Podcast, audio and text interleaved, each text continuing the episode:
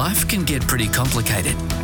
In the Simply Practically Human podcast, Mark LeBusque talks to incredible humans to see the way forward more clearly through the complexity in the world and in our heads. Let's get ready to thrive. Hey, g'day there, fellow humans. Mark LeBusque here for the Friday edition, the 4S Potty, the short, sharp one, coming off the back end of the Easter break. And happy Easter to all of you human beings out there. A belated one, of course. Interesting how you spent it. I know prior to Easter, I um, had a bit of time here on my own. Alison was away at a health re- retreat, which was amazing for her. But she'd made mention that she'd hidden some Easter eggs, which I found. And um, so I actually ate all my Easter eggs before Easter. In fact, I ate too many Easter eggs. Like I'd hate to say how many, but it created some, let's call it physiological and anatomical challenges for me. You can work into that what you want. But I guess it reminded me of a um, an article I wrote about eight years ago, which I just dusted it off now, and it was called "What Camping with Kids Taught Me." And um, we'd headed away with a with a group of fine human beings from up in the northeast of this state I live in, Victoria, a little town called Oxley, where Alison's dad had, had lived until his passing last year. And um, Johnsy, Jamie, or Digger as they call him, um, Kerry and Amy and their kids, and there was a few others there. We went away, and there were we had a four day break camping by the river. Now the kids were aged from about four through to 16. The 16 year old then was my now 24 year old Zoe. We, um, we spent time fishing, kayaking, we were walking. I brought my guitar up, strumming that a bit, meeting some new people, and just having that opportunity as you do in those traditional family holidays just to connect and hang out with um, close friends and family to get together. And interestingly, in the back of my mind, I'd taken the guitar up there and I was really, really concerned that that night, some of the adults that were there would insist on me playing the guitar for them. And uh, it makes me a little bit nervous. I'm not sure if anyone else can relate to this, but I always worry that, first of all, I'm not good enough because that's a, a story you've heard from me before. But secondly, that there'll be someone else who's much better there who didn't bring their guitar and they pick the guitar up and start to play it. And it's like, holy shit, I um, feel like an absolute dickhead. So, one of the things that I really looked at doing was I couldn't be in a situation where I was going to absolutely nail the songs that I could play because I I would stuff them up from time to time. It was going to be okay if I got things wrong. I might be judged a bit for that, but a bit like that knockout PowerPoint presentation that I wanted to do back in the days uh, in the corporate world. I didn't really worry about that too much. I was more worried about just getting through and, and getting some things done. So it was really an interesting situation sitting around that campfire and being really concerned about how I was going to be judged. Um, but let me just tell you that my flatness went away a bit when a few bubbles and some beers were consumed, and there was a bit of Dutch courage going on. One of the guys that was there was um, picking up songs off his iPhone, and and apologies to some songwriters who I admire a lot. Paul Kelly being one, the guys out of the Eagles, but. Uh, we may well have destroyed, or I may well have destroyed some of the great work that they'd done. But we got through it okay. I got to say though that when I was hanging around adults, I had this constant fear of, I hope this is good enough, or wonder what they're thinking. And and I, I actually want you to consider what that's like when you're walking into that room, that presentation you're doing, whatever it might be, the meeting you're going to, and you've got that sense of maybe I'm not at the standard I need to be at here, and how much that impacts on you. And then I sort of think about comparing that to the next day, day two, and I spent an hour or so with five kids, five children aged between four and eight, who really provided me with a great lesson on how to get back to just having a go at things and not worrying so much about how I looked in front of others. The first thing that happened is they all grabbed hold of my guitar and had a bit of a play on it. And the joy on their faces from simply strumming the guitar, not finding a chord or holding a chord or anything like that was priceless. They didn't care about chords, chord progressions. They didn't really give a stuff about any of that stuff but they just enjoyed themselves. And one of the things that we did at the time was we had to think about what's a song that we could actually all sit together and sing.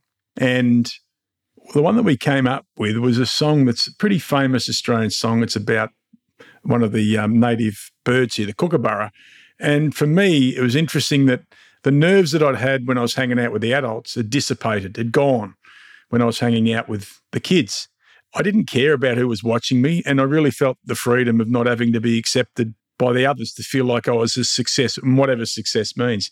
There was also this sense for me that these young kids from four to eight weren't judging me at all. And they were happily just dancing around to the sounds. They were laughing and they were singing along.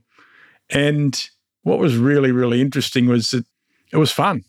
And I didn't feel like I would if I was hanging around adults. So there was some lessons that I got from that. The song that we we looked at was about the old kookaburra sits in the old gum tree. And now there's a whole lot of different verses to that. And one of the verses that we looked at was it went like this Kookaburra sits on the electric wire, jumping up and down with his pants on fire. Ouch, Kookaburra, ouch, Kookaburra, hot your tail must be. Now, interestingly, every time we went through that, and we repeated that on many occasions, they sang stronger and stronger each time, these young kids, and their laughter and their movements and dancing and all that sort of stuff were infectious. And I was really inspired by their energy and willingness just to be themselves and be happy with that at the time. And uh, come night three, after I'd had some lessons from these kids, I thought to myself, stuff it. I'll just play the guitar like nobody was watching. I loosened myself up a bit, which I usually do when I'm playing the guitar at home, and had a fantastic night. Many more people came up. The first night was a bit flat. There were many more coming up, volunteering to sing, who at the time, one of them was Zoe. And there was another young girl there who she didn't know and they hadn't sung together before, but they nailed a couple of songs really, really well. And even though because they were sort of starting to head towards that age where they were worried about what particularly people their age and others would think, the older ones, they had a go and they really, really enjoyed themselves. And I, I just wanted to share, I guess, some things that I learnt from that time eight years ago. It doesn't mean that I still don't get into a situation where I'm worried about the room that I'm going to be in and what people are going to think of me and whether I can do something well enough. But the lessons I got from these kids that were at the time and still are, because it wouldn't make sense if they weren't 40 plus years younger than me, were these. First of all, be a kid from time to time because just have a think about what it was like when you're a kid and you didn't really worry too much about how people were looking at you. Number two, stop taking yourself too seriously. I, I share that one quite often that our seriousness can actually inhibit us from turning up as who we are. Just have a bloody good go at everything you want. Now, I've now got, um, since then, I've now got four different instruments sitting on the wall behind me in my home office a mandolin, two acoustic guitars, a ukulele, and a banjo. I don't think I play any of them overly well, but they're just a good bit of fun. Think more about the joy that brings you and others around you.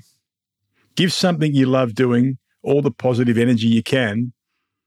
And I guess the last one, this is a, a simple one that we hear a lot, is that live your life like no one's watching you.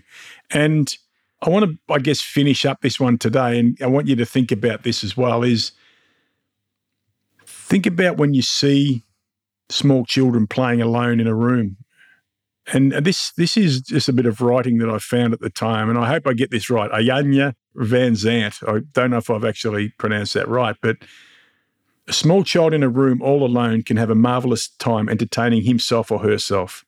Children can do this not only because they have an innocence that helps them to rise above the cares of the world, they don't mind being alone with their thoughts and dreams. They don't mind acting out their fantasies. They can live their lives beyond the expectations of others in a room all alone, children have no inhibitions. They have nothing to prove and no one to satisfy but themselves. They feel free. They are unencumbered by opinions and directives. It happens because nobody is watching them. Live your life like nobody is watching you. So, as I finish this one up today, I want you to think about this. What current activity could you apply this approach to? What is something you're doing today that you are holding yourself back on? because you're worried about how you're going to be seen, how you're going to be judged by others, whether you're good enough or not good enough, you making the standard, and maybe approach it the way that a four to eight year old would, with a bit of playfulness, unencumbered by that voice that you're hearing that's continually sharing stories with you from your bad news filing cabinet, telling you to stay safe and to get away from doing whatever you're doing like nobody's watching. So there you go. Short and sharp. If you love this one, please rate it five stars. Give us a little comment about why you thought it was worth the five stars. Maybe maybe you're a guitarist. I don't know. Maybe you're into something like that and and this might just free you up a bit. If you liked it, share it with your friends. But until next time, keep it simple, keep it practical, and keep it human. Bye for now.